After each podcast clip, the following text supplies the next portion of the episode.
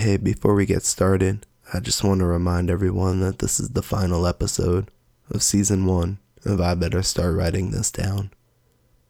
We're going to come back in the fall, September or October, but for the rest of the summer, whenever someone says to you, hey, what's this thing I keep hearing about? Podcasts. What are those? Before you tell them about the big guys, tell them about IBSWTD. And if you didn't get a chance to, maybe just give us a quick rating or a quick review in iTunes. It really does help the show. Okay, start the show. Over here, gentlemen. I have a table reserved for us. Afternoon time. Gentlemen, will please not introduce yourselves. Because I recognize you again. These are dangerous times. I make a lot out when I tell the truth.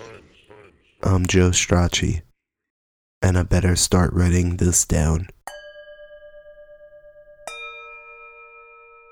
Episode 10. Brendan O'Connor.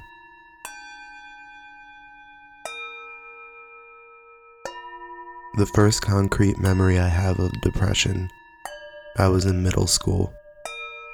I couldn't fall asleep at night. Kurt Cobain watched over me in my bed, a bed that, as night fell, I felt pinned to. There was an enormous weight on top of me. It's a sensation that I would later learn is quite common amongst the D crowd. To help, I'd conjure up situations that took me out of the one that I was in. In the most common, I imagined myself in a hospital bed. The way the fantasy usually worked was that I'd been jumped, a word that is used frequently in middle school and high school in New York City. Everyone was always getting jumped or worried about getting jumped on the train or while waiting for the bus, or just during the general period of after school. And so I'd been jumped, and people were coming to visit me. All the girls I was in love with, they usually said, I'm so sorry, and cried. There were my friends, the ones from my old neighborhood, who hadn't necessarily morphed into the weirdo I was so bent on becoming, but were still loyal to me. And of course, by the end, my sense of restorative justice already beginning to fall into place. The older brothers of the kids who had jumped me would visit. They were wiser and had survived and already understood how meaningless the divide was in middle school between the kids in the gifted classes, 7-1 and 7-2, and the kids in the lower classes, anything beyond 7-4, all the way through 14. Also at play during this time was the rock-rap wars of the day. In 1995, you were either a rock kid or a rap kid. You liked one or the other, but never both. And both sides were intolerant of the other. The lines were drawn. There were blue-haired burnouts raging around mosh pits who listened to Green Day and Pearl Jam, and slicker kids with high and tight fades and link chains who listened to Puff Daddy and wore athletic jerseys and Jordans. Looking back, beyond the usual immature foolishness, I find this division odd. The dawn of the metal rap hybrid phenomenon, your Korns and your Limp Bizkits, was upon us. In another year or so, Wu-Tang would perform at Lollapalooza, and Beck would hit the mainstream with 2 turntables and a microphone. Like all good freaks, I didn't fit into either category. I had parents that were too involved in my life to let me become an actual burnout. I only got to play one on TV. And at the same time, my love of sports, mainly hockey and baseball, meant that I had to trade in my wallet chain and guitar for a baseball glove or a hockey stick on weekends. There exists from that era a picture of me in one of my roller hockey jerseys, the team I was the captain of, wearing my favorite black corduroys and black Converse All-Stars that I and the girls I was in love with had written all over, a line drawn indeed.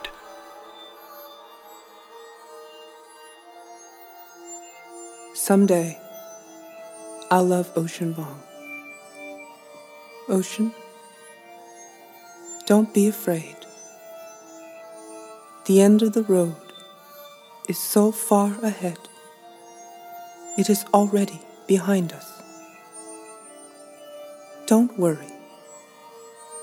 Your father is only your father until one of you forgets. Like how the spine won't remember its wings, no matter how many times our knees kiss the pavement. By 8th grade, I was in deep. The sense of isolation in my head was fierce, a circular hall of mirrors. It was attention-seeking behavior on some level, but at the core, it was a real and present alienation. In 8th grade, there weren't many boys who carried around a poetry notebook and painted a fingernail or two. Tribal camaraderie and conflict began to take shape around this time as well. I remember many swollen crowds watching smaller crowds square off against each other, the threat of a fight in the air, words used to insult and degrade that aren't acceptable now. None of it interested me. I was supposed to feel some allegiance somewhere. Maybe based on music or skin color or neighborhood. But the truth was that I didn't like being with anyone, save for a couple of people. And girls, of course. The ones that would have me. But the hormones raged on around me. Our 8th grade homeroom teacher was a fiery, late middle-aged social studies teacher named Laura Pedretti, Miss Pedretti. To keep the collective pit bull on the leash, she one-upped us all. Her voice was loud, her congratulations on a job well done was exaggerated, and her admonishments were delivered at a frightening timbre that seemed to pulse at the same frequency as the bars of fluorescent light in her classroom. No one was safe.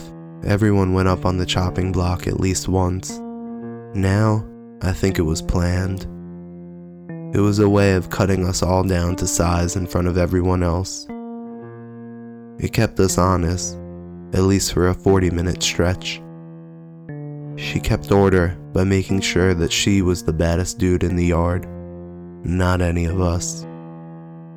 There were no lockers in the hallways of IS-192. It was a safety precaution. Instead, each classroom had a double row in the back. You used them once during homeroom, the beginning of the day, and once at the end. As an adult now, I can only imagine what those morning homeroom sessions must have been like for Miss Pedretti. 8 a.m., 30, 12, and 13-year-olds.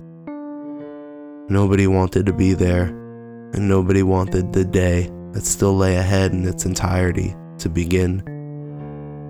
There's no amount of coffee in the world that mellows that situation. At that time, I was always making random decisions to supplement my daily routine. Anything to stand out. I would carry around a random figurine for a week, claiming it was my good luck charm. I would avoid all the cracks in the sidewalk as I walked to the number 8 bus stop after my mom dropped my brother off at preschool. I'd write something on my sneakers or on my arms. Why did everyone write on their arms in middle school? Or wear a pair of women's sunglasses. If the Nirvana influence wasn't obvious by now, that should do it. One day, I decided I'd wear the hood of my sweatshirt up all day. I distinctly remember the feeling that day of being underneath the hood, especially when I crossed my arms in front of my chest, and how I felt just a bit more removed, safe even. IS-192 was a public school. I'm sure there were some vague clothing regulations, but it was not a school that enforced the uniform the way they do now. You weren't allowed to wear hats in the building, though. And that morning, the morning I decided to hide for the day in my hood, Miss Pedretti decided that a hood was a hat, and that it had to go. There was some slip that needed to be handed in that morning, something my mother had signed off on, maybe graduation related, I don't remember now. But homeroom was the time when housekeeping items like parental notification slips were handled. Like middle schools everywhere, collecting slips like this took weeks. Nobody remembered or paid attention to due dates. I was late bringing mine in, really late. I'm pretty sure I was the last one. And because of this, Miss Pedretti decided that my time was finally up. I'd be lying if I said I remembered the conversation exactly, but it was a badgering that followed the same track of all of her other public scoldings. Her voice got higher and higher as she went along, refusing to let you off the hook. Throughout, she sarcastically referred to me as Mr. Stracci, insisting simultaneously that I was an adult who was shirking my adult responsibilities. And how could I possibly dream of making it in the real world if I couldn't handle something as simple as remembering a permission slip, and that I was a child in need of a verbal spanking. And there was no way out. If you could even present a case, you were accused of making excuses. If you yessed her to death, it was pointed out and warded off. She wasn't just talking to hear herself talk, after all. I decided to play the middle.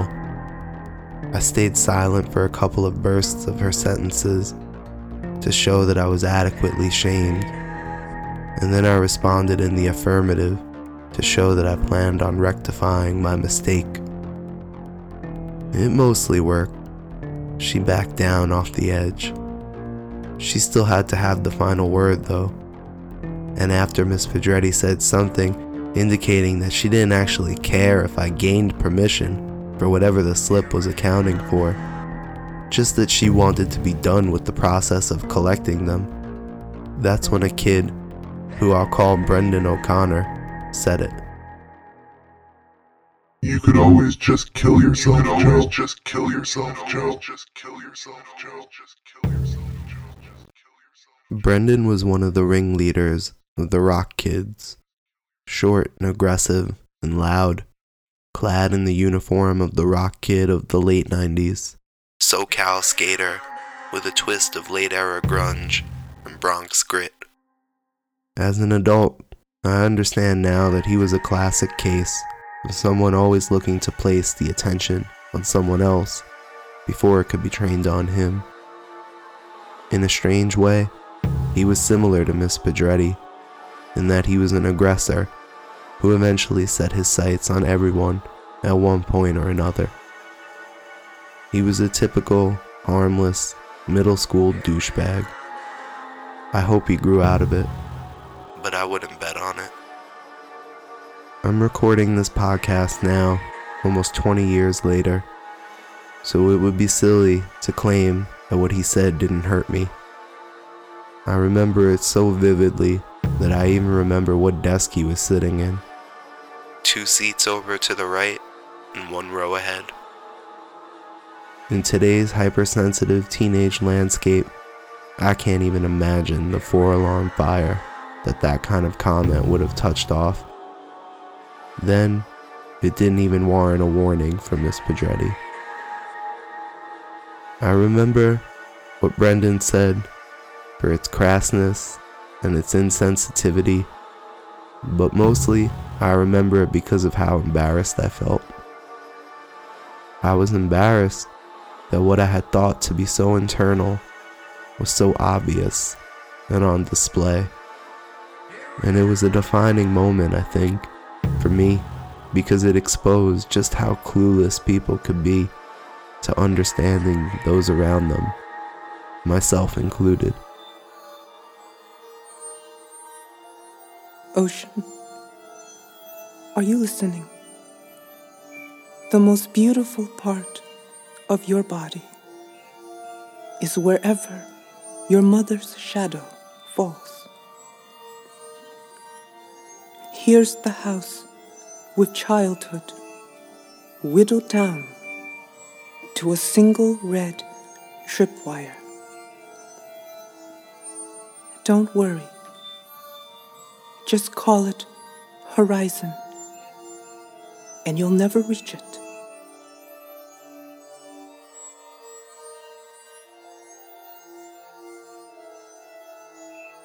The real first memory I have of what I would come to realize is an anxiety disorder, before I even knew what anxiety disorders were, took place in an aquarium. I wrote about it in my novel, Whitney. And then there was the time I ruined a trip to the Mystic Aquarium by having my first panic attack when I was 11. My father had a fascination with sharks, so when the shark room exhibit opened, he decided we were going. My mother attempted to make a vacation out of it. The shark room was just that, a huge dark room with a floor-to-ceiling glass wall that looked into a tank filled with sharks. When we went in, the ceiling pushed down on me and my stomach turned over.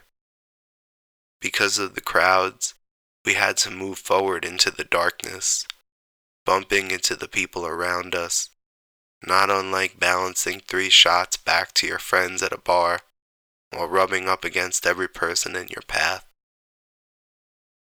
After only a few feet, I stopped and said something like, "No, I've got to get out of here," even though the shark room was really the only reason why we'd come in the first place. As the path that wound down and around in front of the shark wall got narrower, my head hurt and I couldn't breathe. I didn't know what was happening. My father, who was holding my hand, shook it and said, "What do you think, it's gonna break?" and knocked on the plate glass, scientifically demonstrating just how fucking simple he really was. And pictures were being snapped all around us, lighting up the otherwise dark room with angry flashes. And when I saw the man in scuba gear floating within the confines of the shark wall, waving and giving the thumbs up to the crowd, I held on to the banister that ran along the wall and vomited all over the floor, on the wheels of a baby carriage in front of me, and on my sneakers, which were not new.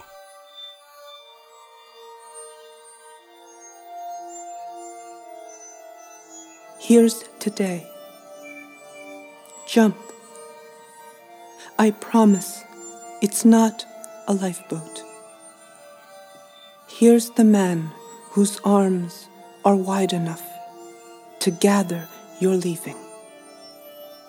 And here the moment, just after the lights go out, when you can still see the faint torch between his legs. How you use it again and again to find your own hands. Ironically, the music that saved me from the depression of my youth was sung by a heroin-addicted, dress-wearing musician from Aberdeen, Washington, Kurt Cobain.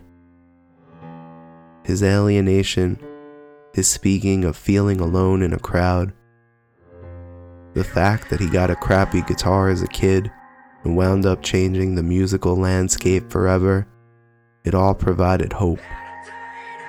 It gave me a platform to stand on that allowed me to see above the rim of the fishbowl and beyond.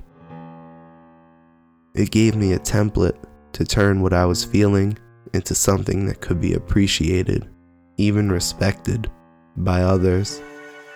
Because that's what music does. First, it gives you hope, and then it teaches you how to find a way out.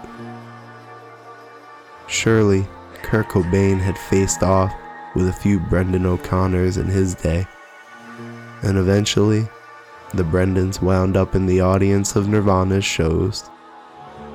It wasn't a coincidence that Kurt always looked so angry up on stage. You asked for a second chance and are given a mouth to empty into. Don't be afraid. The gunfire is only the sound of people trying to live a little longer. Ocean, ocean, get up. The most beautiful part of your body is where it's headed.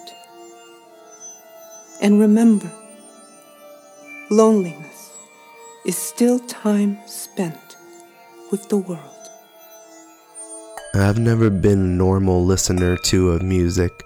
I talked about this in episode 7. My wife and my friends, if they could, would probably interject here and point out that I'm not a normal doer of much of anything.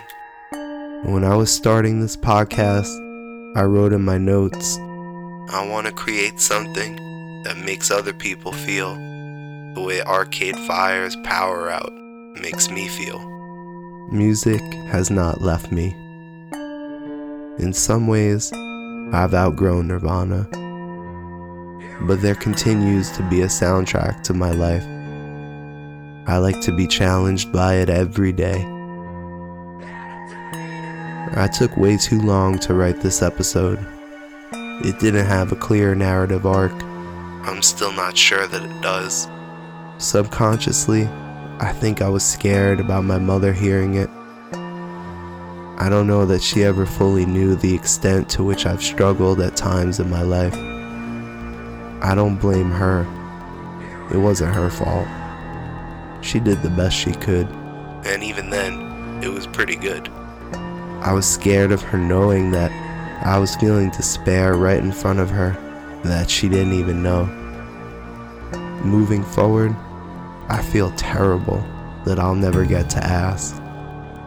Or even worse, that she won't hear this and be able to tell me that she did know and that she just didn't know what to do. And I know that part of my hesitation stems from a new set of fears to fear. That one day, my children will have their own run-ins with the Brendan O'Connors of the world. I won't be there to help. I can only hope that I'll be there to know. I hope that all the music I filled Luna's first 2 years of life with, and all the music to come for her and for her sister, will guide her away from, and failing that, into and out of the same places that I've seen. I want her to understand the struggle, though. It wasn't easy. I had to develop my own tools, find my own way out. I hope that one day she understands how long it took me to get here, to a place where I can humorously, somewhat sarcastically, and honestly quote Kurt Cobain to end this. Teenage angst has paid off well. Now I'm bored and old. Here's the room with everyone in it. Your dead friends passing through you like wind through a wind chime. Here's a desk with the gimp leg and a brick to make it last. Yes. Here's a room so warm and blood close. I swear you will wake and mistake these walls for skin.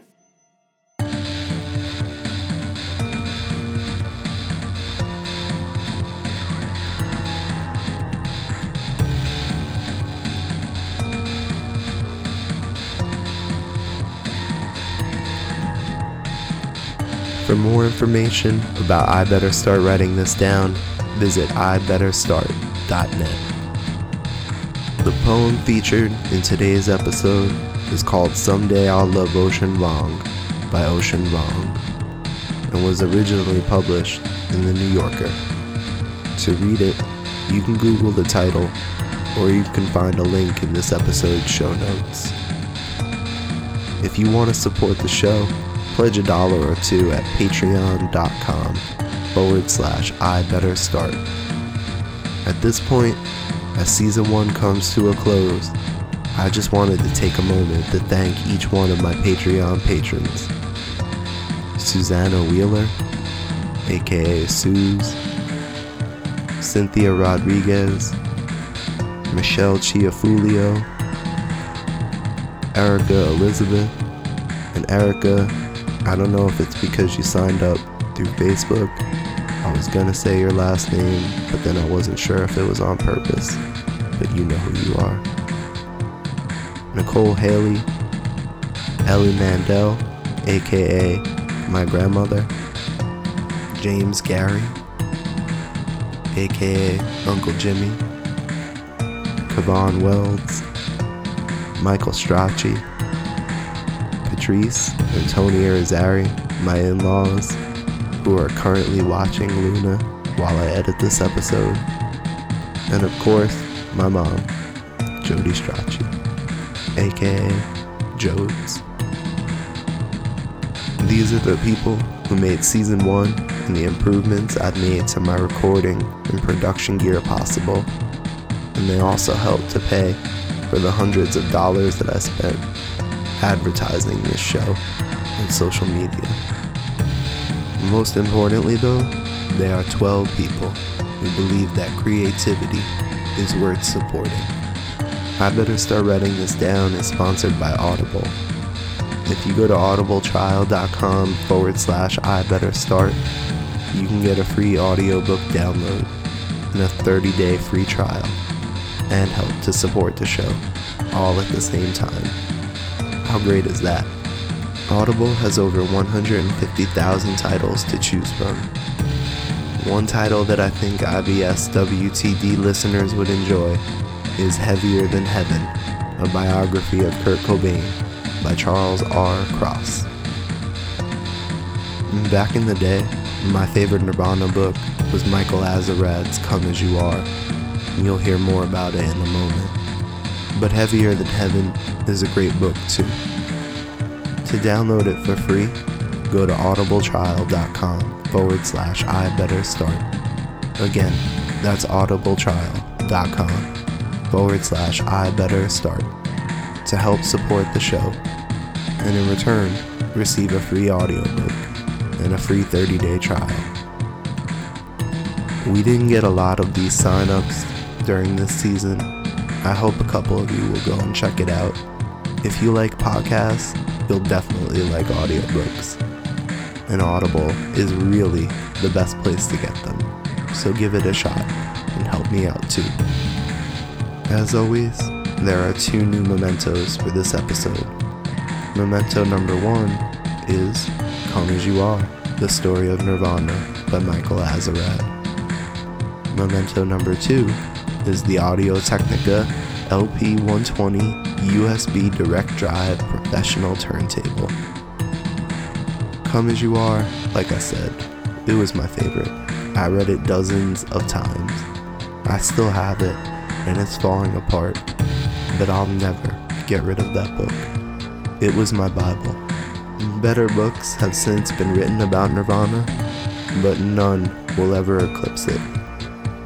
In the LP120, I just got it because I'm about to inherit all of my mom's old records, and I've wanted one for a while. The Wirecutter says it's the best out there, at least for non-audio geeks. It's one of the few big ticket items I've included as a memento this season, so buy it and help support I Better Start Writing This Down at the same time. Remember, to support the show by purchasing the mementos, you have to use the memento URLs, which you can find on ibetterstart.net, as well as in this episode's show notes. If your podcast app supports that feature. I Better Start Writing This Down has a perky social media presence. Twitter, Instagram, Tumblr, Facebook, SoundCloud. I always forget to mention SoundCloud. We're everywhere. All you need to remember, our username in all of those spaces, I Better Start. That's it. Hopefully, you wrote it down.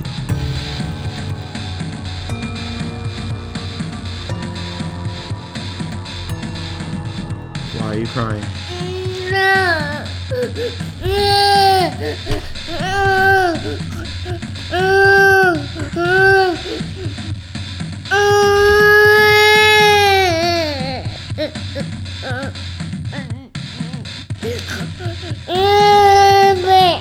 Are you crying because you didn't take a nap?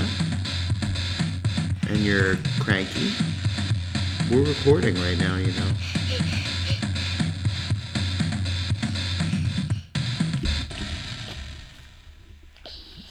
What are you holding?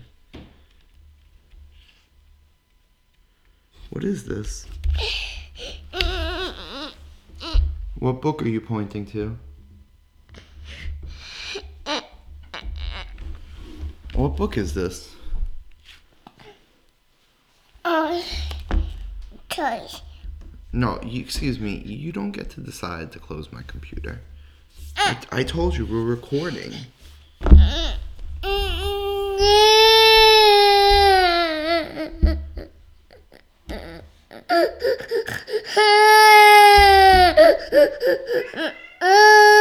You're making the cats cry.